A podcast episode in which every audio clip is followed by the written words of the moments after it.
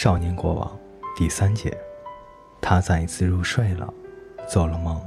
梦是这样的：他觉得自己正徘徊在一个阴森的树林中，树上悬挂着畸形的果子和美丽有毒的鲜花。他经过的地方，毒蛇朝他嘶嘶地叫着，羽毛华丽的鹦鹉尖叫着从一根树枝上飞到另一个枝头上。巨大的乌龟躺在热乎乎的泥潭中呼呼大睡，树上到处都是猴子和孔雀。他走着走着，一直来到树林的边缘，在那儿，他看见有好大一群人，在一条干枯的河床上做着苦役。他们像蚂蚁般蜂拥至岩石上，他们在地上挖了好些深洞，并下到洞里去。他们中的一些人。用大斧头开山劈石，另一些人在沙滩上摸索着。他们连根拔起仙人掌，并踏过鲜红的花朵。他们忙来忙去，彼此叫喊着，没有一个人偷懒。死亡和贪婪从洞穴的阴暗处注视着他们。死亡开口说：“我已经疲倦了，把他们中三分之一的人给我，我要走了。”不过，贪婪却摇摇头说：“他们是我的仆人。”他回答说：“死亡对他说，你手中拿的是什么东西？”我有三粒谷子。他回答说：“那跟你有什么关系？”给我一粒。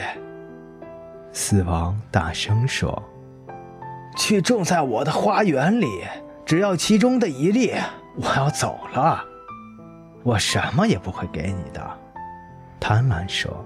说着，他把手藏在了自己的衣服里面。死亡笑了，他拿起一只杯子，并把它浸在水池中。等杯子出来的时候，里面已经生出了疟疾。疟疾从人群中走过，三分之一的人便倒下死去了。他的身后卷起一股寒气，他的身旁窜着无数条的水蛇。贪婪看见三分之一的人都已经死去了，便捶胸大哭起来。他捶打着自己干枯的胸膛，哭叫着说：“你杀死了我三分之一的仆人，你快走吧！在边达人的山上正举行了一场战争，双方的国王都在呼喊你去。阿富汗人杀掉了黑牛，正往前线开。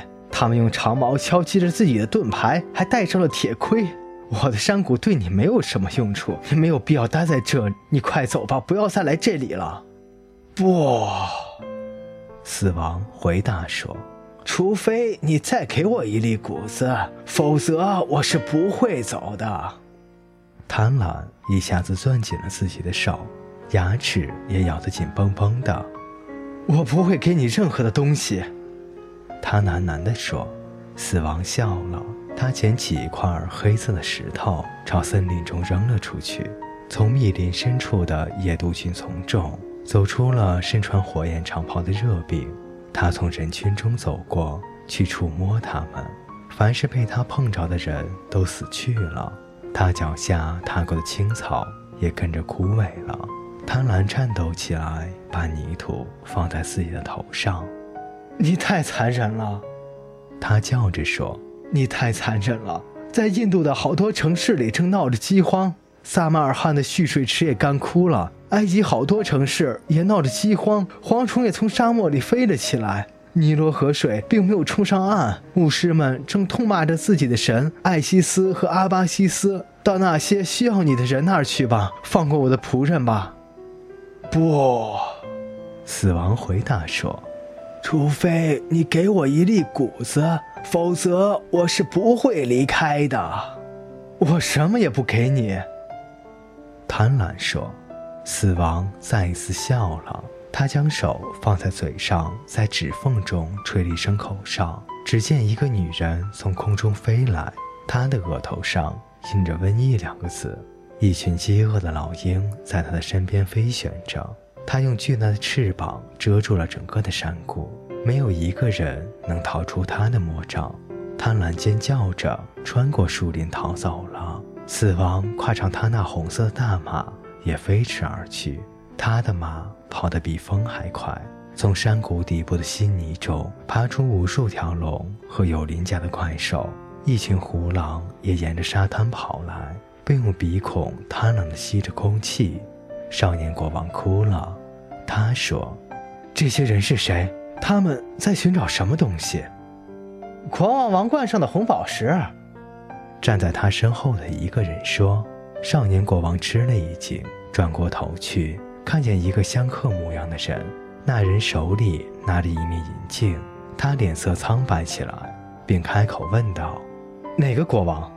香客回答他说：‘看这面镜子，你会看见他的。’他朝镜子看去，见到的是自己的面孔。他大叫了一声，就惊醒了。”灿烂的阳光泻入房屋，从外面的花园和庭院的树上传来了鸟儿的歌唱声。各位听众朋友，今天的故事就为您播讲到这里，我们下期再见。